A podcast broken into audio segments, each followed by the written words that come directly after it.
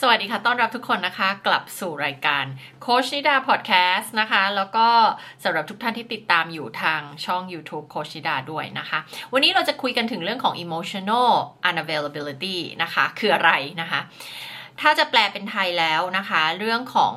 uh, emotional unavailability หรือว่า emotionally unavailable นะคะ ก็คือการไม่พร้อม การไม่มีความพร้อมทางด้านของอารมณ์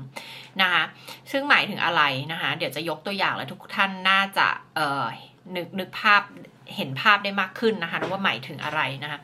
เวลาที่เราอยู่ในความสัมพันธ์เนี่ยนะคะ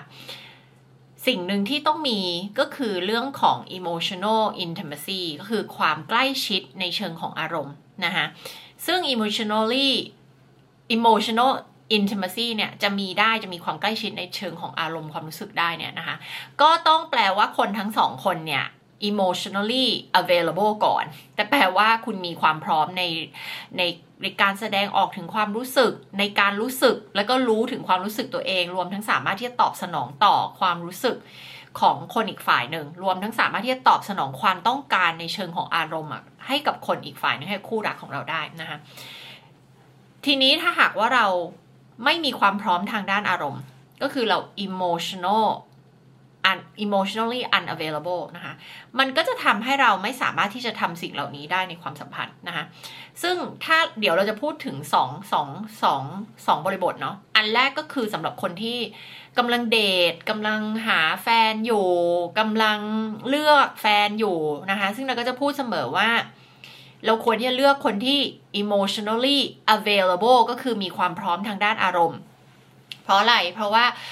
คนที่ไม่มีความพร้อมทางด้านอารมณ์เขาก็จะไม่สามารถที่จะสร้างความรักความสัมพันธ์ที่มันเติมเต็มให้กับคุณได้นะคะแต่แพทเทิร์นหนึ่งที่นามักจะเจอก็คือเวลาที่นาโค้ชลูกค้าเนี่ยนะคะก็จะเจอทั้งคนที่มาแบบเป็นคนโสด แล้วก็โค้ชคนที่เป็นคู่รักกันด้วยเนี่ยนะคะคือมักจะเจอว่ามันจะมีการดึงดูด กันบ่อยครั้งนะ ระหว่างคนที่ emotionally unavailable คือไม่มีความพร้อมทางด้านอารมณ์ แล้วก็มาคู่กันกับคนที่ไม่พร้อมทางด้านอารมณ์เหมือนกันนะคะ เพราะว่าอะไรประโยชน์ที่คนทั้งสองคนนี้ได้รับคืออะไรคะประโยชน์ที่เขาได้รับก็คือคนทั้งสองคนคือเราครบกันแค่ระดับผิวๆระดับ surface level ก็คือไม่จำเป็นต้องลง deep ลงไปไม่ต้องลงลึกลงไปคุยเรื่องความรู้สึก ความกลัว ความฝันตัวตน อะไรเงี้ยไม่ต้องลงไปแตะเรื่องที่มันอยู่ลึกๆ นึกออกไหมคะแล้วก็เราสองคนก็ต่างคนคบเหมือนแค่ระดับผิวๆนะวันนี้ทำอะไรไปดูหนังกันไหมไปกินข้าวคือใช้ชีวิตกันไปตามปกติ โดยที่ไม่ต้องมาสนใจเรื่องของความรู้สึกกันนะคะอันนี้คือเป็นสิ่งที่นำมักจะพบว่าว่าเป็นแพทเทิร์นอยู่เหมือนกันนะคะแต่ถามว่ามีแบบที่คนที่มีความพร้อมทางด้านอารมณ์มาเจอคนที่ไม่พร้อมไหมก็มีนะคะเพราะฉะนั้นเนี่ยถ้าคุณเดทอยู่แล้วคุณเลือกได้อะอะก็แนะนำที่จะเลือกให้ เลือกคนที่ emotionally available คือมีความพร้อมทางด้านอารมณ์นะคะเพราะถ้าว่าคุณเลือกคนที่ไม่พร้อมทางด้านอารมณ์ แล้วมาคบกันอะมันก็จะต้องมีเรียกว่ามีงานที่เขาต้องทำหมายถึงว่ามีเรื่องที่เขาต้องไปเยียวยาไปพัฒนาไปไปตระหนักรู้ก่อนนะว่าปัญหาของเขาคืออะไรที่ไปที่มาคืออะไรทีนี้ถ้าเกิดเรามาคบกับแฟน แล้วเขาไม่ได้อยากที่จะเปลี่ยนแปลงตัวเอง เขาไม่ได้คิดว่าเรื่องนี้เป็นปัญหาค่ะนึกออกไหมคะ แล้วเขาไม่ยอมรับเขาไม่เปลี่ยนแปลงอันนี้มันจะสร้างความเจ็บปวดให้กับคุณละแล้วคุณก็จะเสียเวลาถูกไหมเพราะฉะนั้นเนี่ยนะคะคุณควรที่จะเลือกคนที่มีความพร้อมทางด้านอารมณ์ รวมทั้งตัวคุณเองต้องสังเกตตัวเองค่ะว่าตัวคุณเองมีความพร้อมทางด้านอารมณ์แล้วหรือยังนะคะแล้วถ้ายังไม่มีเนี่ยมันเกิดมาจากอะไรนะคะซึ่งส่วนใหญ่แล้วมันก็จะเกิดมาจากการเลี้ยงดู จากพ่อแม่จากครอบครัวนะคะที่ตัวตัวเองอะไม่ได้รับการตอบสนองทางด้านอารมณ์เหมือนกันนะคะเช่นตอนเด็กร้องไห้ หกล้มเจ็บ ก็ ผู้ใหญ่ก็ไม่สนใจลุกขึ้นมาเองล้วกันปลอบใจตัวเองล้วกันอะไรเงี้ยนะคะ หรือว่าเวลาที่เราเศร้าเสียใจร้องไห้ ผู้ใหญ่ก็อาจจะปฏิเสธความรู้สึกของเรา อ่า จะบอกเป็นเด็กผู้ชายร้องไห้ไม่ได้นะ เป็นเด็กผู้หญิงโกรธไม่ได้นะ เสียใจไม่ได้นะร้องไห้ไม่ได้นะ อุ้ยคนเก่งเขาไม่ร้องไห้กันหรอกอะไรแบบนี้นะคะ มันก็คือเป็นการสอนเด็ก แล้วก็เป็นตัวอย่างให้กับเด็กในเรื่องของการ ที่เราไม่ไปมองไปสนใจเรื่องของอิโมชันหรือว่าความรู้สึกนะคะ ซึ่งเราจะพูดถึงประจำว่า ไม่ว่าจะเป็นเชิงการพัฒนาตัวเอง ไม่ว่าจะเป็นเชิงการเยียวยา ไม่ว่าจะเป็นเรื่องการโคชชิ่งเนี่ยเราจะให้ความสนใจกับอิโมชันมาก ๆ เพราะว่าความรู้สึกนี้มันเป็นสิ่งที่บ่งบอกให้เราเห็นถึงต้นเหตุของปัญหาอะไรบางอย่างนะคะเพราะฉะนั้นใครที่ดูเวลาที่นาให้คำปรึกษาหรือว่าเเป็นการโค้ชหรืออะไรเงี้ยนะในเซสชันต่างๆ ที่อาจจะเห็นทางออนไลน์บ้างเนี่ยในของรายการ The Dream Maker เนี่ย ก็จะเห็นว่าจะถามถึงเรื่องของความรู้สึกนะนะคะ จะมีคำถามที่ถามถึงความรู้สึกว่าอะแล้วรู้สึกยังไง แล้วเออที่เห็นสีหน้าเปลี่ยนไปรู้สึกอะไรที่ไปที่มาคืออะไรนะ อันนี้เป็นการที่เราจะแบบค้นหาไปยังต้นเหตุของปัญหาที่เขามีหรืออุปสรรคที่เขามีนะคะทีเนี้ย แต่วันนี้เดี๋ยวเราจะมาพูดกันว่า แล้วแล้วแล้วกรณีที่เราแต่งงานไปแล้ว หรือว่าเราครบเลือกคบกับแฟนคนนี้ไปแล้ว จริงจังไปแล้วแหละนะ ว่าว่าเป็นคนนี้แหละ แล้วเราก็ต้องการที่จะทำให้มันดีอะนะคะต้องการทำให้มันไปรอดให้ได้ แล้วก็มีความสัมพันธ์ที่สามารถที่จะเชื่อมโยงกันได้ในระดับของอิโมชันนะคะเพราะว่ามันมันไม่มีทางอื่นจริง ๆ ค่ะ ยังไงมันก็ต้องมีสิ่งนี้ นึกออกไหมคะไม่งั้นมันจะเป็นความสัมพันธ์ที่ไม่เติมเต็ม มันก็จะเป็นความสัมพันธ์ที่คบกันแค่ผิวผิวเปลือกเปลือกเปลือกนอกเปลือกเปลือกอะไรเงี้ย แล้วก็แบบ เหมือนคบกันแบบแค่เพื่อให้แบบเราได้คบกันอะแต่ว่ามันไม่มีการเชื่อมโยงในระดับของความรู้สึก อืมนะคะที่อยู่ลึกๆ ซึ่งอันนั้นแหละมันจะเป็นสิ่งที่ทำให้เราเชื่อมโยงและผูกพันในระดับลึก แล้วก็ทำให้ความรักของเราแนบแน่นแข็งแรง มั่นคง นะคะมันต้องมีเรื่องของ emotional intimacy นะคะทีเนี้ยคนก็จะมีคำถามว่า ถ้าหากว่าไม่มี emotional availability ก็คือความพร้อมทางด้านอารมณ์แปลว่าไม่ได้รักหรือเปล่านะคะไม่ใช่คุณสามารถที่จะรักได้ แฟนคุณอาจจะรักคุณก็ได้ แต่ว่าเขาแค่ ขาดในส่วนนี้นะคะ ถามว่าพัฒนาเปลี่ยนแปลงได้ไหมได้แน่นอนนะคะ แต่เราก็ต้องรู้สาเหตุว่าเกิดมาจากอะไร เช่น มันอาจจะเกิดมาจากทรมามันอาจจะเกิดมาจากการเลี้ยงดู มันอาจจะเกิดมาจากวัฒนธรรมเอ่ออย่างเช่น วัฒนธรรมคนจีนยกตัวอย่างมักจะไม่แสดงออกทางด้านอารมณ์ ถูกไหมคะ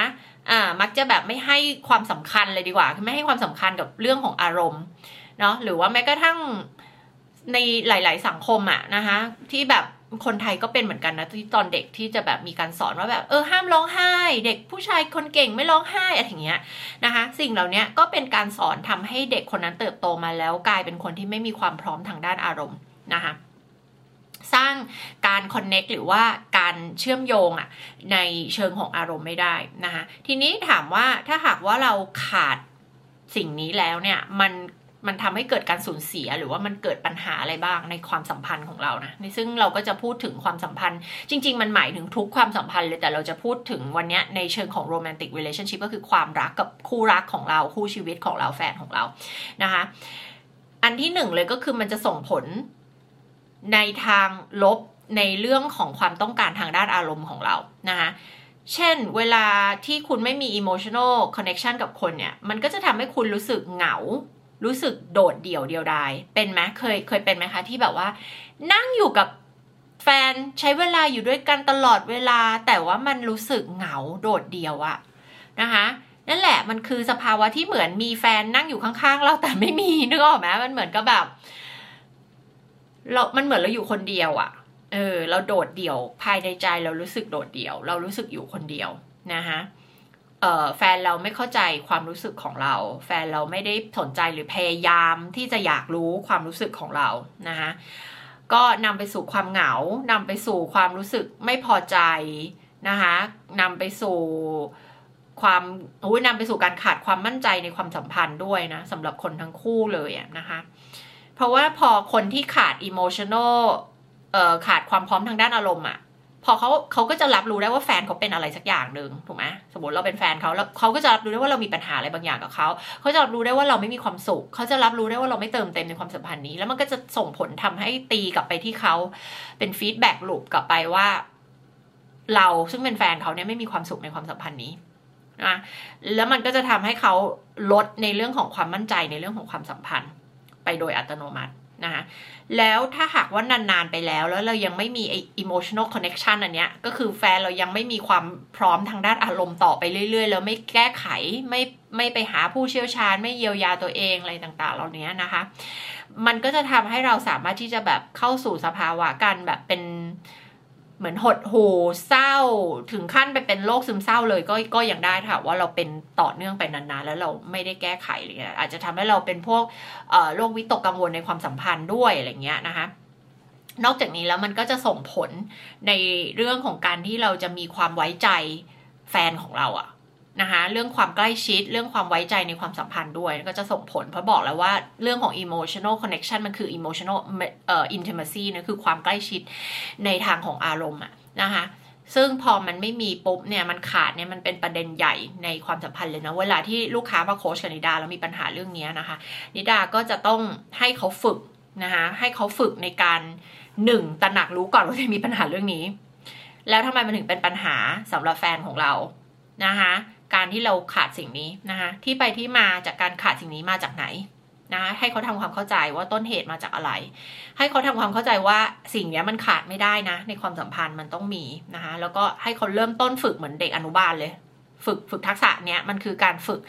ตระหนักรู้แล้วยอมรับแล้วรู้แล้วเนี่ยทำไงต่อ ต้องเรียนรู้ที่จะทำความรู้จักกับความรู้สึกของตัวเอง จับความรู้สึกที่อยู่ในร่างกายของเราเวลาไหนที่เรารู้สึกแบบ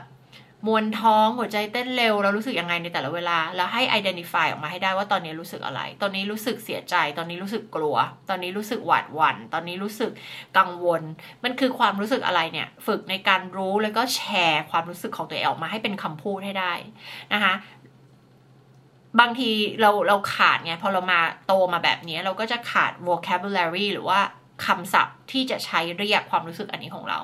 แล้วเราก็จะตอบไม่ได้เวลาที่คนถามว่า รู้สึกยังไง รู้สึกยังไงเราจะตอบไม่ได้เหมือนแบบ มันจะตอบมาเป็นความคิด เออว่าตอนนี้มีปัญหาอันนี้มีปัญหานะแต่เราจะไม่รู้ว่าตอนนั้นเรารู้สึกอะไรอยู่ เพราะว่าเราไม่ได้ฝึกนะคะแต่มันเป็นสิ่งที่สามารถฝึกได้นะคะเพราะฉะนั้นใครที่รู้สึกว่ามีปัญหาอันนี้อยู่อย่าเพิ่งสิ้นหวังค่ะ เพราะว่ามันเป็นสิ่งที่สามารถเปลี่ยนแปลงได้นะคะ แต่ว่าก็ต้องช่วยกันทั้งฝั่งที่ขาด ความพร้อมทางด้านอารมณ์แล้วก็แฟนของเราก็ต้องช่วยเขาเรียกว่า support เราด้วยนะคะในการที่เราฝึกเรื่องนี้นะคะนอกจากที่จะต้องฝึกรู้ความรู้สึกของตัวเองแล้วเนี่ยก็ยังต้องฝึกที่จะรับรู้และเข้าใจความรู้สึกของแฟนเราด้วย เพื่อที่จะ step ต่อไปคือ เรียนรู้เข้าใจเสร็จแล้ว step ต่อไปคือเรียนรู้ที่จะตอบสนองต่อความรู้สึกของแฟนเราอย่างเหมาะสมนะคะอ่าแล้วก็อีกอย่างก็คือต้องเรียนรู้ที่จะ คุยกันในเรื่องที่มัน deep deep ลึกๆ ในเรื่องของอารมณ์ เช่น กลัวอะไร ความฝันเราคืออะไร รู้สึกยังไงนะไอ้เรื่องพวกนี้นะคะ ก็จะเป็นเรื่องของการ connect ทางด้านของ emotion นะคะนอกจากนี้พอขาดเรื่องของความใกล้ชิดความอินเทมซีขาดเรื่อง trust ทำให้เกิดแบบ เขาเรียกว่าโดดเดี่ยวเดียวได้ เกิดความโกรธ เกิดความไม่พอใจ เกิดความไม่ไว้ใจอาจจะมีความวิตกกังวลนำไปสู่ซึมเศร้าอะไรต่างๆหลายหลายอย่างแล้วเนี่ยนะคะ ก็แน่นอนค่ะในระยะยาวก็จะทำให้ความสัมพันธ์คุณภาพของความสัมพันธ์แย่ลงไปทุกทีทุกทีจนอาจจะถึงขั้นเลิกกันเลยก็ว่าได้นะคะ ต้องบอกว่าการที่คนใดคนหนึ่งหรือคนทั้งสองคนไม่มีความพร้อมทางด้านอารมณ์เนี่ยหรือว่า emotionally emotional unavailability เนี่ยนะคะมันเป็นเหมือนตัวบ่อนทำลายความสัมพันธ์อย่างเงียบๆอะมันเป็นตัวฆ่าความสัมพันธ์ของเราอะ่ะ อย่างเงียบๆนะมันจะมาเหมือนเหมือนเงียบๆเราจะไม่ค่อยรู้ว่านี่คือปัญหา บางคู่อาจจะรู้สึกว่าตัวเองไม่เคยทะเลาะกันเลยด้วยซ้ำมารู้ตัวอีกทีทำไมแบบทำไมรู้สึกไม่ได้อยากอยู่คนนี้แล้วอะทำไมรู้สึกไม่รักแล้วอะทำไมรู้สึกไม่อยากอยากเลิกแล้วไม่อยากอยู่แล้วอะไรเงี้ยนึกออกไหมคะ อ่ามันก็มาจากการที่สิ่งนี้เนี่ยจริง ๆ มันไม่ได้เพิ่งมาค่ะ แต่ว่ามันมา มันคืบคาน มันมาอยู่ในความสัมพันธ์เราอะมาตั้งแต่แรกแล้ว แต่เราแค่ระบุชี้ชี้ระบุ ไม่สามารถระบุได้ว่าแบบมันคืออะไรหรอที่มันเป็นปัญหาในความสัมพันธ์ของเรานะนอกจากถ้าคุณได้ไปหาผู้เชี่ยวชาญเนี่ยนะเขาก็จะสามารถที่จะช่วย identify ได้แหละนะว่าแบบต้นเหตุของปัญหาคืออะไรนะเพราะฉะนั้นในที่สุดแล้วความสัมพันธ์นี้ก็อาจจะต้องจบกันไปเลยนะคะถ้าหากว่าคุณไม่แก้ไขเรื่องนี้ ทีนี้เดี๋ยวเดี๋ยวจะเล่าให้ฟังนะว่าแบบอะสัญญาณที่เราจะคอยดูความสัมพันธ์ของเราว่า เอ๊ะ ความสัมพันธ์ของเราเนี่ยคนใดคนหนึ่งหรือว่าคนทั้งสองคนเนี่ย emotional emotionally unavailable หรือเปล่า เดี๋ยวจะเล่าให้ฟังว่ามีอะไรบ้างนะคะ แต่เดี๋ยวก่อนที่จะไปถึงจุดนั้น เดี๋ยวจะเล่าให้ฟังว่าที่ไปที่มาคืออะไร ซึ่งเมื่อกี้เกินไปแล้วแหละก็คือ การที่จะเป็นอย่างเงี้ยนว่าปัจจัยหนึ่งอย่างที่สำคัญที่สุดก็คือพ่อแม่ เพราะว่าพ่อแม่เป็นต้นแบบให้กับเราในทุกๆเรื่อง ต้นนะคะเป็นต้นแบบในเรื่องของการแสดงความรู้สึก ในการระบุความรู้สึกในการรับรู้ความรู้สึกของเราตอนที่เราเป็นเด็กตอนที่เราเติบโตมา รวมทั้งมีหน้าที่ที่จะ validate emotion ของเรา validate emotion แปลว่าอะไร แปลว่าสมมติถ้าเราร้องไห้ แล้วพ่อแม่ validate ก็คือเหมือนกับยอมรับความรู้สึกนั้นของเราว่าเราร้องไห้ ไม่ปฏิเสธมันไม่ reject ความรู้สึกของเรา ถูกไหมแต่ถ้าเราร้องไห้หรือเราโกรธ แล้วพ่อแม่บอกว่าห้ามโกรธนะ ห้ามร้องไห้นะ อันนี้คือการปฏิเสธความรู้สึกของเราละนะคะมันทำให้เราเรียนรู้ว่าอะไรทำให้เด็กคนนั้นเรียนรู้ว่าอะไรทำให้เด็กคนนั้นเรียนรู้ว่าการแสดงความรู้สึกเป็นเรื่องที่ไม่ดี ถ้าเราแสดงความรู้สึกพ่อแม่จะไม่พอใจ พ่อแม่จะไม่รักเรา เพราะฉะนั้นเด็กคนนั้นก็จะเรียนรู้อย่างรวดเร็วมากๆเลยค่ะว่า เราจะต้องไม่แสดงความรู้สึก ต่อไปนี้เรารู้สึกอะไร เราต้องเก็บเอาไว้ในใจ นานวันเข้าก็กลายเป็นเก็บกดค่ะ คือเก็บกดความรู้สึกเหล่านั้นเอาไว้ แล้วก็ พอทำไปเรื่อยๆ เก่งมากขึ้น กลายเป็นชินชาแล้วก็ไม่รู้ความรู้สึกของตัวเอง เห็นไหมคะว่ามันมาเป็นขั้นตอนยังไงตั้งแต่วัยเด็กนะ เพราะฉะนั้นอันนี้แอพพลายถึงเรื่องของการเลี้ยงลูกด้วยนะนะแล้วก็ใครที่ ต้องการพัฒนาทักษะเรื่องนี้รวมทั้งทุกทักษะที่ช่วยให้เราพัฒนาเรื่องของคุณภาพชีวิตคู่ของเรามาเจอกันได้ใน Awaken Couples Workshop นะคะ ปีนี้จัดวันที่ 28-29 ตุลาคมนะคะ รีบลงทะเบียน ลงทะเบียนก่อนจะมีส่วนลดนะคะ เพราะฉะนั้นรีบลงทะเบียนเลยแล้วก่อนที่จะเต็มนะคะ ก็รีบมามาเป็นคู่ก็ได้ หรือว่ามาคนใดคนหนึ่งก็ได้ถ้ามาเป็นคู่ ถ้าคุณมีแฟนอยู่แล้วเนาะมีสามีภรรยาหรือว่าเป็นแฟน เตรียมตัวแต่งงานเนี่ยแนะนำให้มาทั้งคู่นะคะ เพราะว่า คือสองคนมาเรียนมันก็ต้องดีกว่าคนเดียวอยู่แล้วป่ะ เพราะว่าหนึ่งคนมาเรียนแล้วไปถ่ายทอดต่อมันก็คงจะไปได้แบบไม่ทั้งหมดอยู่แล้วอะถูกไหมนะคะ แต่ถ้ามามีเหตุที่ทำให้มาไม่ได้ทั้งคู่จริง ๆ อะมาคนเดียวก็ยังดีกว่าไม่มีใครมาเลยถูกไหมคะนะคะ เพราะฉะนั้นก็ลงทะเบียนกันได้ที่ไลน์ add โค้ชนิดานะคะ แล้วก็ใน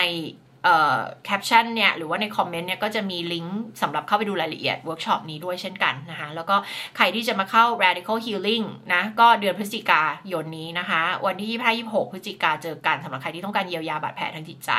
แล้วก็ใครต้องการเรียนเรียนรู้เรื่องของการเลี้ยงลูกสไตล์โค้ชการเลี้ยงลูกยุคใหม่ สไตล์การเลี้ยงที่จะช่วยส่งเสริมทำให้ลูกเราเป็นเด็กคุณภาพโตมาเป็นผู้ใหญ่ที่เป็นคุณภาพนะคะมีความมั่นใจในตัวเองมี self esteem ที่สูงเป็นคนเก่ง ในแบบของตัวเองประสบความสำเร็จแล้วก็มีความสุขอย่างแท้จริงเรียนรู้ที่จะรู้วิธีการสร้างความสุขในชีวิตอะซึ่งทักษะพวกนี้อย่างที่เรารู้กันเนาะเราไม่เคยเรียนในโรงเรียน เราไม่เคยเรียนในมหาวิทยาลัย แล้วมันทำให้เราต้องมาเรียนรู้กันตอนนี้ไงด้วยตัวเองไงเราต้องไปผ่านความเจ็บปวดนู่นนี่นั่นมาเราถึงได้มาเรียนรู้กันในในวัยที่เราโตแล้วเนี่ยนะคะเพราะฉะนั้นเราเราไม่ต้องให้ลูกเราอะ่ะต้องไปเรียนค่ะ โดยการที่เราอะ่ะมาเรียนแล้วเพื่อที่เราจะได้เลี้ยงลูกของเราให้ถูกวิธีตั้งแต่แรกนะคะ แล้วก็มาเรียนรู้ว่าจะทำไงไม่ให้เราส่งต่อบาดแผลทางจิตใจเหล่านี้ อย่างเช่นตอนนี้จะกำลังพูดถึงวันนี้พูดเรื่องความรักก็จริงนะแต่จริงก็คือเราเล่าเหมือนเห็นไหมที่เล่าทุกเรื่องเนี่ยมันมีที่ไปที่มาจากตอนเด็กทั้งสิ้นเลยนะคะ เพราะฉะนั้นเนี่ยการเลี้ยงการเลี้ยงดูจากครอบครัวได้สำคัญมากนะอะเรื่องของพ่อแม่เป็นต้นแบบ ในเรื่องของความพร้อมในเรื่องของอิโมชันแล้วก็ตอบสนองต่ออิโมชันของเรา แล้วก็ validate คือยอมรับความรู้สึกของเรา ว่าเอ้ยความรู้สึกที่เรารู้สึก มันเป็นความรู้สึกที่จริง แล้วลูกรู้สึกแบบนี้ได้อะไรเงี้ยนึกออกไหมอันเนี้ยคือถ้าเป็นแบบนี้เราจะไม่เราก็จะโตมามีความพร้อมทางด้านอารมณ์ แต่พอไม่ validate พอปฏิเสธ พอพ่อแม่เป็นต้นแบบของการกดอารมณ์ตัวเองเอาไว้เนี่ยต่างๆเหล่านี้นะคะมันก็ทำให้เราเติบโตมาเป็นคนที่ emotionally unavailable ได้นะ สาเหตุที่ 2 ก็คือเกิด trauma นะคะเกิด trauma ในวัยเด็กแล้ว ทรมานี้ก็คือยังอยู่ในตัวเราเองไงแต่เราอาจจะรู้ตัวหรือไม่รู้ตัวก็ได้ แล้วทรมาเนี้ยก็ส่งผลต่ออิโมชันของเรา ต่อความรู้สึกต่อความนึกคิดต่ออัตลักษณ์ตัวตนของเราทุกอย่างนะอาจจะทำให้เรากลายเป็นคนที่ emotionally unavailable ได้นะคะ แล้วก็ปัจจัยที่ 3 คือเรื่องของทางสังคมวัฒนธรรมนะคะอย่างเช่นถ้าเราโตมาในสังคมวัฒนธรรมที่เมื่อกี้เกิดไปแล้วอ่าเป็นจีนเป็นอะไรก็แล้วแต่เนี่ยนะในหลาย ๆ ประเทศที่ ด้วยวัฒนธรรมเองมองว่าเรื่องของการแสดงออกถึงเรื่องของด้านอารมณ์เนี่ย เป็นอะไรที่ไม่เหมาะสม เป็นอะไรที่ทำให้เราดูอ่อนแอทำให้เราดูไม่ดี เป็นอะไรที่แบบไม่สำคัญ เป็นอะไรที่อู้แบบไม่ควรไม่เหมาะสมไม่ดีอะไรต่างๆ เหล่านี้นะคะ ถ้าเราโตมาในสังคมประเทศวัฒนธรรมที่เป็นแบบนี้นะคะ มันก็จะทำให้เรากดเอาไว้ ซึ่งสิ่งเหล่านี้ เพราะว่าอ้าวก็แสดงออกมันไม่ดีไงถูกไหมแสดงอารมณ์แบบไม่ดี การร้องไห้ไม่ดี การแสดงความโกรธความไม่พอใจ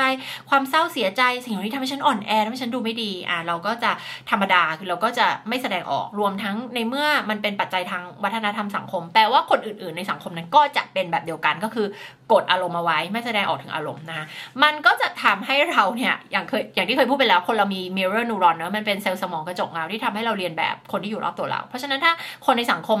ในวัฒนธรรม ในครอบครัวเดียวกับเราเนี่ยเป็นแบบนั้นเราก็จะเป็นแบบนั้นด้วยเช่นกันนะคะอะนี่ก็คือสาเหตุหลักๆนะคะของการที่เรากลายเป็นคนที่ emotionally unavailable นะคะซึ่งอ่าเขาเรียกว่าพอคนหนึ่งสมมติว่าคนใดคนหนึ่งในความสัมพันธ์นั้นเนี่ย เป็นคนที่ emotionally unavailable มันก็จะยิ่งส่งผลทำให้อีกคนนึงตอบสนองมาแบบไม่โอเคถูกไหมอาจจะโกรธอาจจะหงุดหงิด อาจจะมีความไม่พอใจแล้วก็ไม่พูดออกมาอะไรเงี้ยนะคะ ซึ่งก็แปลว่าคนนั้นก็ emotionally unavailable เหมือนกันเพราะไม่สามารถสื่อสารความต้องการหรือความรู้สึกของตัวเองออกมาถูกไหมก็อย่างที่เมื่อกี้บอกว่ามักจะมาคู่กันนะคะ ทีเนี้ยพอ สมมุติว่าคนสองคนนี้ไม่เคยรู้เรื่องนี้มาก่อน ไม่เคยรู้ว่าเรื่องนี้เป็นปัญหา ไม่เคยไปหา relationship coach ไม่หาไปไม่เคยไปหา marriage counselor อะไรเงี้ยคือไม่เคยไปปรึกษาผู้เชี่ยวชาญเลย แล้วก็ continue ที่จะมีรูปแบบแบบนี้ต่อไป เขาก็จะไปมีลูกเขาก็จะผลิตซ้ำอีกนะคะลูกเขาก็จะ copy สิ่งที่เขาเป็น แล้วก็ไปมีหลานมีอะไรก็คือส่งต่อส่งต่อสิ่งนี้ต่อไปเรื่อยๆเรื่อยๆเรื่อยๆจนกว่ามันมันไปเรื่อยๆ จนกว่าจะมีคนคิดได้ว่า เฮ้ย สิ่งนี้ไม่โอเค ถูกไหมคะ เพราะฉะนั้น มิกี้น่าก็บอกไปแล้วนะว่าโอเค ขั้นตอนในการที่แบบอย่างเวลาลูกค้ามาโคชกันนะแล้วเจอปัญหาเนี้ยเราจะต้องทำอะไรบ้างนะ เพราะฉะนั้นจะไม่พูดทวนซ้ำแต่เดี๋ยวจะมาพูดถึงเรื่องของสัญญาณที่จะบอกว่า เออเราเรากำลังเป็นคนที่อีโมเป็นคนคนที่ emotionally unavailable เนี่ยมันมันมีลักษณะยังไงบ้างนะคะอันที่อันแรกเลย อันที่หนึ่งก็คือว่าเราไม่ชอบที่จะพูดถึงความรู้สึกของเรา ไม่ชอบคุยกันถึงเรื่องของความรู้สึกนะ ก็จะเห็นได้ว่าแบบ เอ๊ะ ถ้าสมมติแฟนชวนคุยเรื่องความรู้สึก หรืออะไรอย่างเงี้ยเราก็จะไม่อยากคุย เราก็จะหลีกหนี เราก็จะหลีกเลี่ยงอะไรเงี้ยนะคะ หรือถ้าเป็นในช่วงของการเดท ก็จะไม่ค่อยอยากพูดเรื่องของอนาคตร่วมกัน หรือความรู้สึกที่มีต่ออนาคตร่วมกันหรือต่อตัวแฟนเราก็ตามอะไรเงี้ยนะคะ ก็จะสังเกตว่าไม่ค่อยไม่สามารถที่จะแสดงออกแล้วก็ไม่ค่อยอยากที่จะพูดถึงเรื่องของอารมณ์ความรู้สึกด้วยนะคะ แล้วมันก็มักจะมาพร้อมกับการที่เขา หลาย ๆ ครั้งไม่ใช่เสมอไปนะมามาด้วยความที่แบบรู้สึกว่าไม่ค่อยอยากจะคอมมิตหรือว่าไม่ค่อยอยากได้ที่จะผูกมัดเท่าไหร่ แล้วเราก็จะเจอไอสิ่งที่เราเรียกว่า emotionally unavailable อะในกลุ่มคนที่เป็น avoidant attachment style อืมนะคะซึ่งเคยพูดเรื่อง attachment style 4 แบบไปแล้วนะคะเเจอทั้งใน avoidant attachment style เจอทั้งใน anxious attachment style แล้วก็ใน disorganized style ด้วยนะคะ แต่จะเจอ เออจะค่อนข้างเจอใน avoidant attachment style แล้วก็ disorganized style เนี่ย ค่อนข้างเยอะเลยนะ แทบแทบจะทั้งนั้นเลยนะคะเรียกว่าร้อยเปอร์เซ็นเลยแหละ ไม่ใช่แทบจะทั้งนั้นนะคะเพราะว่า avoidant ก็คือคนที่ avoid ที่จะรู้สึกไงถูกไหม avoid ที่จะรู้สึกเปราะบาง avoid ที่จะเอาตัวเองไปพึ่งพาคนอื่นทางความรู้สึกอะไรพวกเนี้ยนะคะ ก็ก็คือก็คือคนที่ emotionally unavailable นั่นเองแหละค่ะนะ โอเค อันต่อไปนะคะก็คือคนที่มักจะแยกตัวเองออกจากความรู้สึก แล้วก็มักจะชอบพูดถึงอะไรที่เป็นเหตุผลเป็นตรรกกะเป็นหลัก อะไรแบบที่เป็นแบบจับต้องได้ทั่วไป แล้วก็ไม่ชอบที่จะพูดถึงเรื่องของความรู้สึกของตัวเองนะคะ แล้วก็ไม่รู้ด้วยเออต้องบอกงี้ว่าเขาไม่ค่อยรู้ความรู้สึกของตัวเองคือการ detach ทางด้านอารมณ์มันแปลว่าคุณแยกตัวเองออกจากความรู้สึกตัวเองถูกไหมคือคืออย่างนี้มนุษย์ปกติเราก็จะมีความรู้สึกเป็นส่วนหนึ่งของเรา อยู่ในตัวเราถูกไหมคือไอความรู้สึกอันเนี้ยแต่อันเนี้ยก็เหมือนกับเขาแยกตัวเองออกจากความรู้สึก เพราะนั้นเขาก็จะไม่รับรู้ความรู้สึกของตัวเขาเองนะคะแล้วก็ พอเขาไม่รู้เนี่ย บางทีมันก็เลยทำให้เขาไม่รู้ตัวปัญหาที่แท้จริงของเขาคืออะไรนึกออกไหมนะคะโดยการที่แบบเวลาโกรธก็อาจจะไม่รู้ว่าอ๋อโกรธความโกรธนี้มาจากปมฉันเองเปล่าความโกรธนี่คือเป็นเพราะคนอื่นอะมันมาพร้อมกับการโทษโทษคนอื่นด้วยนะคะแทนที่จะรับผิดชอบความรู้สึกของตัวเองนะคะ อันที่สามก็คือมักจะหลีกหนีความใกล้ชิดทางด้านร่างกายด้วย ส่งผลมาถึงเรื่องของ physical ด้วยนะคะเพราะว่าเวลาเรา connect กันทาง physical บางทีมันก็มาพร้อมกับการ connect กันทาง emotional ด้วยถูกไหม connect ทางร่างกายก็ connect ทางด้านอารมณ์ด้วย connect ไปพร้อม ๆ กัน เพราะฉะนั้นบางคนที่แบบหลีกหนีมันมาก ๆ ก็อาจจะหลีกหนีการใกล้ชิดทางด้านร่างกายด้วยเลยแบบไม่ชอบจับมือไม่ชอบกอดอะไรอย่างเงี้ยนะคะ อืมไม่แบบ ไม่ชอบที่จะแบบว่ากอดกันไม่ชอบสัมผัสไม่ชอบอะไรอย่างเงี้ยนะคะอันต่อไปก็คือว่ามีทักษะในการรับฟังที่ไม่ไม่ค่อยดี เออเป็นเป็นเป็นเป็นนักนักฟังที่ฟังไม่ค่อยดีแล้วฟังไม่ค่อยลึกอะนะคะแล้วก็เวลาฟังอะไรก็มักจะรับรู้แค่ระดับพื้นผิว เออ ถึงแม้บางทีอีกคนนึงพูดอะไรที่ลึกๆ แบบเป็นความรู้สึกลึก เขาก็จะแบบเหมือน ฟังแค่ระดับผิวๆอะเขายังฟังไม่ได้ถึงความจริงทั้งหมดอย่างเงี้ยนะคะ ก็คือเรียกว่าไม่สามารถฟังเชิงลึกได้ แล้วก็แบบฟังฟังเป็นผู้ฟังที่ไม่ค่อยดีเท่าไหร่ คือทักษะในการฟังฟังได้ไม่ลึกเท่าไหร่นะคะแล้วก็ไม่สนใจส่วนที่เป็น emotional content ก็คือองค์ประกอบที่เกี่ยวข้องกับเรื่องของอารมณ์ โดยเฉพาะอันเนี้ยจะพยายามหลีกหนีหลีกเลี่ยงไม่สนใจ อย่างเช่นถ้าคุณเล่าเรื่องราวทั้งหมดมา วันนี้มีอันปัญหาที่ทำงานอย่างนั้นอย่างนี้ แล้วในเมสเซจที่คุณกำลังพูดกับแฟน คือคุณแบบเศร้าใจอาจจะมีเสียงน้ำน้ำตาคลอจะมีอะไรเงี้ยคือนี่คือ part ของ emotion แล้วถูกปะแฟนคุณที่เป็นเนี่ย emotionally unavailable เนี่ยไม่มีความพร้อมทางอารมณ์เนี่ยก็อาจจะไม่ได้พูดถึงเรื่องที่คุณน้ำตาคลอ หรือว่าไม่ได้สนใจความรู้สึกของคุณที่เกิดจากเหตุการณ์นี้ เช่นเสียใจผิดหวัง เศร้าถูกไหมแต่เขาจะไปโฟกัสที่ว่าเอาแล้วเจ้านายพูดว่าอะไรหรอ เจ้านายทำอะไรคุณหรอหรอแล้วจะแก้ปัญหายังไงหรออะไรอย่างเงี้ยนึกออกไหมคะอะก็คือเขาหลีกเลี่ยงที่จะสนใจ part ที่เป็นเรื่องของอารมณ์นะคะอ่าแล้วก็อะอันนี้เบกี้พูดถึงไปแล้วก็คือชอบที่จะโทษคนอื่นมากกว่าที่จะรับผิดชอบนะคะเกี่ยวกับอารมณ์ความรู้สึกของตัวเองนะเช่นแทนที่จะแบบเออที่ฉันโกรธหรือที่ฉันหงุดหงิดหรือที่ฉันแบบ ถูก trigger ขึ้นมา มันเป็นเพราะตัวเราเอง แล้วมันเกิดมาจากอะไรเปล่า ก็จะแบบด้วยความที่ไม่รู้ตัวไงไม่รู้ตัวทั้งหมดเนี่ย ก็จะคิดว่าคนอื่นทำให้เราเกิดอารมณ์ความรู้สึกแบบนี้ อะแล้วก็จะโยนมันออกไปข้างนอกนะแทนที่เราจะรับผิดชอบความรู้สึกเหล่านี้ของตัวเราเองนะคำว่ารับผิดชอบก็คือหมายถึงคุณต้องรับผิดชอบที่จะแสดงออกอย่างเหมาะสม รับผิดชอบที่จะรู้ที่ไปที่มา รับผิดชอบที่ว่านี่คือความรู้สึกของตัวฉันเองอนะคะแล้วมันเกิดขึ้นมาจากอะไร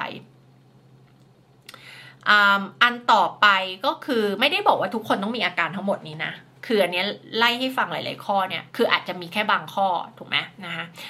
อันต่อไปก็คือมักจะชอบนัดแล้วแคนเซิลนัด สมมติคุณกำลังเดทอยู่กับคนที่ emotionally unavailable มันจะเหมือนเอาแน่เอานอนกับเขาไม่ได้นะมันจะแบบเชื่อถือไม่ได้ มันจะ unreliable ด้วยนะ หรือในภาษาอังกฤษเราเรียก พฤติกรรมของการที่แบบบอกว่านัดอย่างนี้แล้วก็เลิกเลิกยกเลิกนัด หรือว่าบอกว่าเออเดี๋ยวสุกนี้เจอกันแล้วสุดท้ายก็ไม่มาเจอ หรือว่าอาจจะบอกเลิกนัด หรือว่าอาจจะนัดแล้วก็ไม่พักไม่มาเลย แล้วก็ไม่บอกเราด้วยอะไรเงี้ย เราเรียกว่าเป็นพฤติกรรมที่เราเรียกว่า flaky นะนะคะ ก็คือ flaky ก็จะมาพร้อมกับความที่เออเชื่อถือไม่ได้ unreliable เนาะเพราะฉะนั้นก็จะเป็นเหมือนคนที่แบบคุณรู้สึกไม่ปลอดภัยอะ เวลาที่ที่คบกับเขาหรือเด็กกับเขาเพราะว่ามันเหมือนแบบเขาจะพูดอย่างหนึ่งแต่เขาอาจจะทำอีกอย่างหนึ่งนะก็คือไม่เหมือนแบบคุณเชื่อถือไม่ได้อะไรเงี้ยนะคะ แล้วก็เออเขาเรียกว่าแบบการที่เขาชอบ cancel plan บางทีก็คือมันมาจาก fear of commitment ด้วยการกลัวความผูกมัด หรือกลัวการถูกผูกมัดถูกไหมก็คือแบบ เอ๊ะ พอแบบจะได้ไปเจอเรื่องแบบไม่อยากเจอไม่อยากคอมมิตกับความสัมพันธ์เนี้ยก็อาจจะแบบหาทางออกแล้วกันแบบไม่ว่างหรือหนีไปนู่นนี่นี่อะไรเงี้ยนะคะแล้วเขาก็จะ cancel plan อะไรแบบเนี้ยนะคะแล้วก็ไม่มันเหมือนกับไม่อยากจะใช้เวลาที่มีคุณภาพด้วยกันอะเพราะว่าอะไรเพราะการที่คุณใช้เวลาที่มีคุณภาพด้วยกันเนี่ยมันเหมือนแบบเป็นการสร้างไอ้ emotional connection ตรงนี้ขึ้นมาแล้วใช่ป่ะแล้วเขากลัวสิ่งนี้นึกออกไหมแบบ trauma อันนึงที่เกิดมาจากตอนเด็กที่ทำให้เราเป็นแบบนี้ได้ก็คือว่าตอนเด็กมันเหมือนแบบ เราอาจจะแสดงออกถึงความรักที่มีต่อพ่อแม่มากๆ เรารู้สึกรักพ่อแม่แต่เราถูกพ่อแม่รีเจ็คอะไรเงี้ย เรารู้สึกว่าพ่อแม่ไม่รักเรา หรือว่าพ่อแม่ พ่อแม่ส่วนใหญ่คือมันเกิดจากเหตุการณ์ที่พ่อแม่รักเราแล้วแต่ว่าอาจจะทำอะไรบางอย่าง เช่น บ้างานไม่มีเวลาให้เราเมินเฉยต่อเรา หรือว่าแบบเราเราเจ็บปวดเราเศร้าแล้วพ่อแม่ไม่แบบเข้ามามา support เราอะไรเงี้ยนะก็อาจจะทำให้เรากลายเป็นคนที่ รู้สึกว่าแบบ เออ พอเราให้ใจหรือว่าเราแบบแสดงออกถึง emotion อะไรบางอย่างไป แล้วมันได้รับการตอบสนองที่ไม่ดี อืมเราก็จะรู้สึกว่าเราจะไม่ไป connect กับใครแบบนั้นอีกแล้ว เพราะมันเป็นเรื่องอันตราย เรา มันจะทำให้เราเสียใจเนอะไหมคะอะ มันเกิดมาจากต้นแบบในความสัมพันธ์ของเราที่มีกับพ่อแม่มาก่อนนะทำให้เรากลายเป็นแบบคนที่มีกำแพงแหละ เออ ถ้าเรานึกภาพภาษาชาวบ้านเราจะพูดคำว่า emotionally unavailable มันเหมือนคนที่มีกำแพง มันเหมือนคนที่เข้าถึงไม่ได้อะเข้าถึงตัวเขาไม่ได้ เข้าถึงจริง ๆ มันไม่ใช่เข้าถึงตัวเขาไม่ได้ มันคือการที่เราเข้าถึงใจเขาไม่ได้ แล้วเขาก็เข้าถึงใจเราไม่ได้เหมือนกัน มันไม่เกิดการเชื่อมโยงในระดับจิตใจความรู้สึกอะ นะคะมันก็เลยรู้สึกว่าเขามีกำแพงนะคะพอเรามีกำแพงมันก็มันก็คอนเน็กกันยากอะแล้วความรักมันต้องคอนเน็กกันไงถูกไหมมันก็จะไม่ได้นะคะอันต่อไปก็คือว่าจะมีการเลือกที่จะสื่อสารในระดับ surface level ที่เราพูดถึง surface level ก็คือเรื่องผิวเผินเท่านั้นอะจะไม่ลงลึกจะไม่ลงลึกถึงความรู้สึก ไม่พูดคุยถึงความกลัวหรือไม่ค่อยมีบทสนทนาที่คุยกันแบบดิฟดิฟลึกๆ ในเรื่องที่มันเป็นตัวตน ความฝันอะไรอย่างเงี้ยนึกออกไหมจะคุยเออแบบวันนี้กินข้าวที่ไหนดูหนังที่ไหนนึกออกปะมันเป็นแบบเรื่องทำงานแล้วเป็นไงบ้างคือคุยกันในเรื่องทางโลกอย่างเดียวอะ่ะเออนะคะแล้วก็มักจะชอบ casual relationship ก็คือมักจะชอบความสัมพันธ์ที่คบระยะสั้น หรือคบแบบไม่ได้จริงจัง นะคะคบคนนี้อะแป๊บหนึ่งเดี๋ยวเปลี่ยนไปคบอีกคนอะไรเงี้ยนะจะไม่ชอบ long term relationship หรือว่า relationship ที่ต้องแบบมีการผูกมัดมีการคอมมิตอะในระยะยาวนะคะแล้วก็มักจะใช้ภาษาที่ไม่ผูกมัดตัวเองเช่นกัน เช่น ลองสังเกต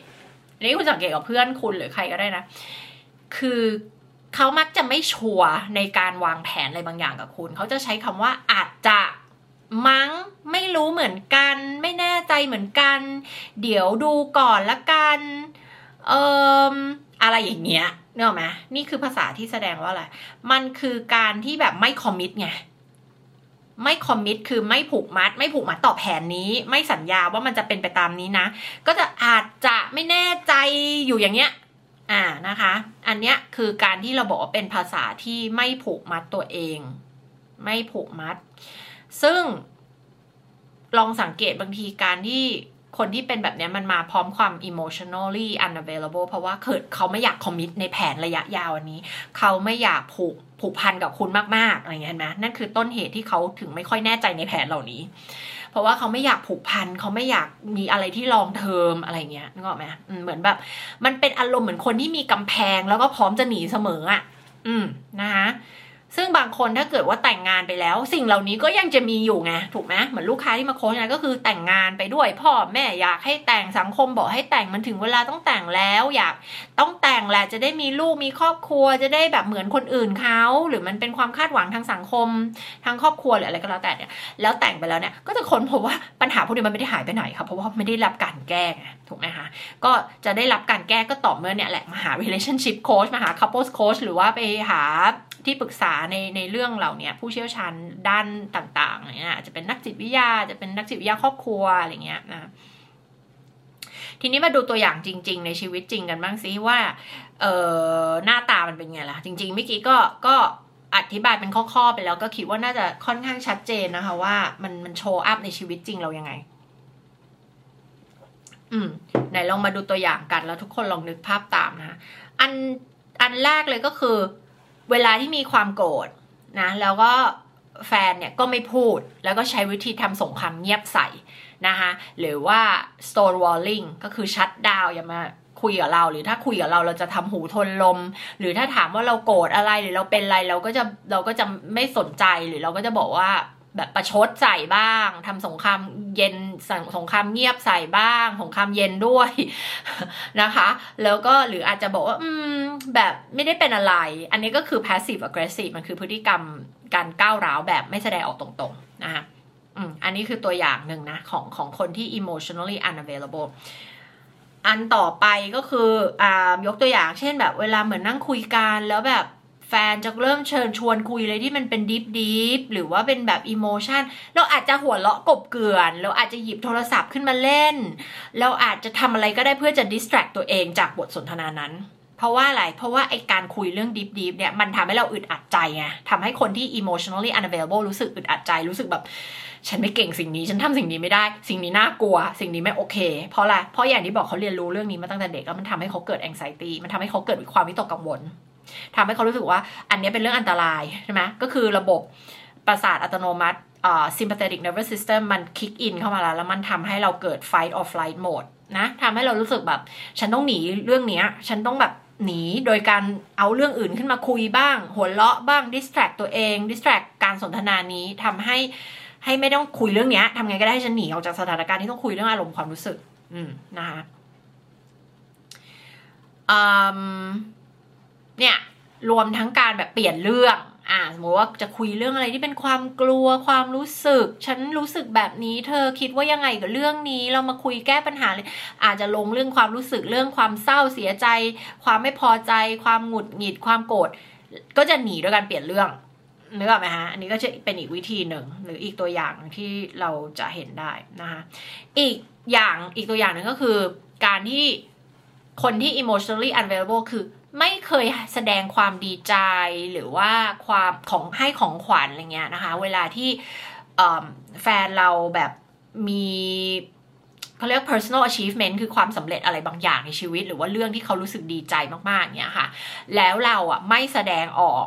ถึงความยินดีถึงความดีใจด้วย หรือเราไม่ซื้อของขวัญให้เขาอะไรอย่างเงี้ยเป็นต้นสิ่งเหล่านี้นะคะ มันก็คือแบบแปลว่าเรา emotionally unavailable นะคะ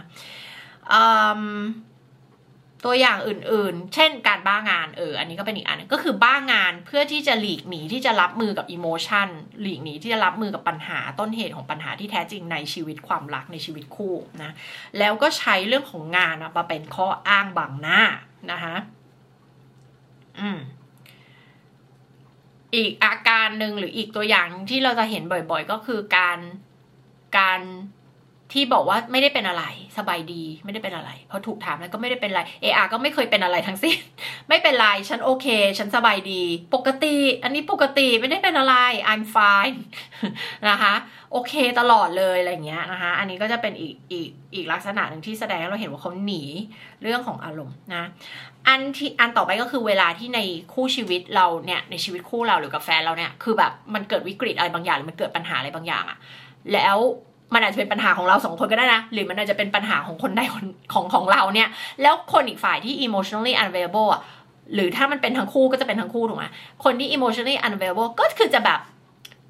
ไม่ support เราอะไม่ support เราทางความรู้สึก ไม่ support อาจจะไม่ support ในการช่วยเราแก้ปัญหาเรื่องนี้เลยด้วยซ้ำก็คือเขาอาจจะมาด้วยคำพูดที่แบบ เออมันเป็นปัญหาของเธอเธอแก้เองละกันอะไรเงี้ย หรือเขาอาจจะไม่พูดตรงๆ มันอาจจะดูไม่ดีถูกไหมเขาก็อาจจะแบบทำเป็นไม่รู้ไม่ชี้ทำเป็นไม่สนใจอะอารมณ์ สรุปแล้วที่สื่อก็คือว่าปัญหาของเธอเธอจัดการเองอะไรเงี้ย ถึงแม้จะเป็นปัญหาที่เกิดมาจากเขาก็ตาม ก็อย่างที่บอกเขาจะไม่รับผิดชอบไงถูกไหมนะคะ เพราะฉะนั้นเนี่ยเขาก็อาจจะแบบเหมือนทำไม่รู้ไม่ชี้ทำไม่รับรู้ทำแบบไม่รู้สึกรู้ร้อนรู้หนาวอะไรด้วย ไม่สปอร์ตไม่รับรู้ความรู้สึกอะไรทั้งสิ้น เวลาที่คุณเกิดปัญหาหรือมีอุปสรรคหรือวิกฤตอะไรบางอย่างในชีวิตนะคะอืม แล้วถ้าเกิดว่าคุณไปทะเลาะกับเขาหรือว่าคุณแบบไปมีปัญหากับเขาที่หลังเนี่ยนะคะเขาก็อาจจะบอกว่า ก็เรื่องนี้เขาไม่เก่งเขาไม่เชี่ยวชาญเขาไม่รู้จะแฮนด์ลยังไงเออเขาไม่รู้จะดิวด้วยยังไงอะไรเงี้ยก็เลยให้คุณดิวดิวเองคนเดียวอะไรเงี้ยถูกไหมนะคะก็จะเป็นเหตุผลประมาณนี้นะคะแล้วก็ตัวอย่างอันต่อไปก็คือการที่ เขามีการเลือกที่จะสื่อสารอะว่าเขาจะสื่อสารเรื่องอะไรกับคุณ หรือเขาจะเล่าเรื่องอะไรคุณฟังบ้างนะซึ่งเรื่องต่างๆที่คุณเขาเล่าเราสังเกต อาจจะเป็นเรื่องคนที่ทำงานจะเป็นเรื่องคนในครอบครัวจะเป็นเรื่องพ่อแม่เขาหรือเป็นเรื่องอะไรส่วนตัวของเขาสิ่งที่เขาเล่ามันมักจะเป็น surface level มันมักจะเป็นอะไรที่เกี่ยวกับ แบบพื้นพื้นผิวผิวมันจะไม่ลงไปที่เรื่องของความรู้สึก อะนึกออกไหมมันจะไม่คุณจะไม่ค่อยได้ยินไอ้คำศัพท์พวกนี้เลยที่เกี่ยวกับความรู้สึกอะนะคะ ที่แบบเขาพูดออกมา แต่ต้องบอกว่าไม่เสมอไป บางคนใช้ความรู้สึกเก่งมาก ใช้คำพูดที่เป็น emotional ตลอดแบบ feeling แบบนั้น feeling รู้สึกแบบนี้แบบนั้นแต่จริง ๆ แล้วเขาก็ emotionally unavailable คือเหมือนเขาไปเรียนรู้คำศัพท์เหล่านี้มาใช้ในการพูด แต่ว่าไม่ได้แปลว่าตัวเขาอะจะเป็นคนที่สามารถรับกับอิโมชันเหล่านี้ของคุณและของตัวเขาเองได้นะเขาก็อาจจะลึกๆแล้วเป็นคนที่ยัง avoidant หลีกหนีความรู้สึกเหล่านี้อยู่นะไม่มีความสามารถในการรับกับความรู้สึกเหล่านี้ทั้งของตัวเองและของของคนอื่น โดยเฉพาะมันมันเป็นมักจะเป็น negative emotion ใช่ไหมที่เขามักจะหลีกหนีมันอะถูกไหมเพราะสังคมเราอะบอกว่า positive emotion ได้เป็นความรู้สึกดีใจหลั่นล้าพวกเนี้ยคือความรู้สึกจอยความรู้สึกที่เป็นบวกเนี่ยดีรู้สึกได้ แสดงออกได้ อวดให้โลกรู้ได้ แต่พอเป็นความรู้สึกลบต้องกดไว้ต้องเก็บไว้ต้องอย่าให้ใครรู้เป็นเรื่องไม่ดี เป็นเรื่องไม่สำคัญอะไรอย่างเงี้ยซึ่งมันมาไหนก็มันมาจากจากอดีตของเรานั่นแหละนะคะอะ เพราะฉะนั้นก็ลองสังเกตนะคะ อาการต่างๆที่เล่าไป แล้วก็ตัวอย่างต่างๆที่เล่าไป อาจจะเป็นตัวคุณก็ได้ อาจจะเป็นแฟนคุณก็ได้อาจจะเป็นคนรอบตัวคุณนะคะ ก็ลองสังเกตดูว่ามันมันใช่ไหม เป็นคนที่เหมือนขาดความสามารถในเรื่องของอารมณ์หรือเปล่านะความความพร้อมทางด้านอารมณ์หรือเปล่านะคะแล้วก็อย่างที่บอกนะคะ เรื่องเหล่านี้สามารถที่จะพัฒนาแล้วก็แก้ไขได้ แล้วก็กลับไปเยียวยาจิตใจเนาะซึ่งเดี๋ยวใครสนใจเนาะเรามี radical healing workshop นะคะ จัดวันที่ 25-26 พฤศจิกายนนี้นะคะ ก็ทุกเวิร์กช็อปจัดปีละหนเนาะใครที่อยากจะเยียวยา อยากจะพัฒนาเรื่องอะไรเรื่องเลี้ยงลูก เรื่องชีวิตคู่ก็มาเข้ากันได้นะคะ awaken couples ของเราก็จัดวันที่ 28-29 ตุลาคมนี้นะคะ ก็ลงทะเบียนกันได้นะคะ ทั้งมาเป็นคู่มาเดี่ยว ยินดีเลย ใครที่เพิ่งเลิกกับแฟน หรือใครที่กำลังตัดสินใจว่าจะเลิกกับแฟนดีไหมก็มาได้หมดเลยนะคะ ก็ บอกจริงว่าถ้าคุณมาคุณจะได้คำตอบที่คุณค้นหาอยู่ออกไปแน่นอนนะคะหรืออย่างน้อยคุณจะได้วิธีการ framework ที่จะใช้ในการตัดสินใจว่าคุณจะเลิกไม่เลิกนะคะก็มาเจอกันได้นะคะในเวิร์กช็อปแล้วก็ใครที่สนใจสมัครเข้ามาออดิชั่นรายการเรียลิตี้อย่าเรียกว่ารายการเรียลิตี้เลยต่อไปขอเรียกเป็น documentary แล้วกัน เพราะเวลาเรียกเรียลิตี้ทุกคนจะเข้าใจว่าแบบมันต้องมีดราม่าแน่เลยไม่มี อันนี้จะเป็นแบบของจริง ๆอะ่ะคือไม่มีเติม เติมสีเติมแต่งเติมอะไรไม่มีทั้งสิ้นนะคะ มันจะเป็นแบบของจริงๆนะคะ แล้วก็ทุกคนก็จะมาแล้วก็มาโค้ชกับนิดาเป็นเวลา 4-6 เดือนนะคะ เปิดเผยเรื่องราวทั้งหมดถ่ายออกมาเป็นรายการ เพื่อที่จะเห็นการเปลี่ยนแปลงการ transform ของตัวคุณในช่วง 4-6 เดือนนะคะ แล้วก็ทุกคนต้องมีเป้าหมาย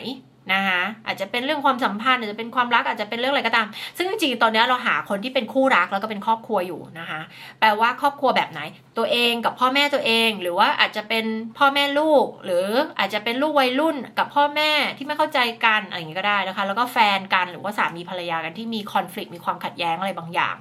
แล้วไม่สามารถแก้ไขด้วยตัวเองได้นะคะ ก็ มาออดิชั่นออกรายการนี้ได้ด้วยเช่นกันนะคะ ก็ตอนนี้เราก็อยู่ใน process ที่กำลังเตรียมที่จะทำรายการแล้วนะคะ ก็ติดต่อมาได้ทาง Line add โค้ชนิดานะคะสำหรับใครที่สนใจนะคะ แล้วก็ใครจะเจอกันในเวิร์กช็อปก็เดี๋ยวเราเจอกันค่ะ แล้วเดี๋ยวเรากลับมาเจอกันนะคะกับโค้ชนิดาพอดแคสต์หรือว่าทางช่อง YouTube Channel โค้ชนิดากันอีกครั้งนึงค่ะ ใครที่ยังไม่กด subscribe กด subscribe ด้วยนะคะ เราเห็นว่าตอนนี้คือ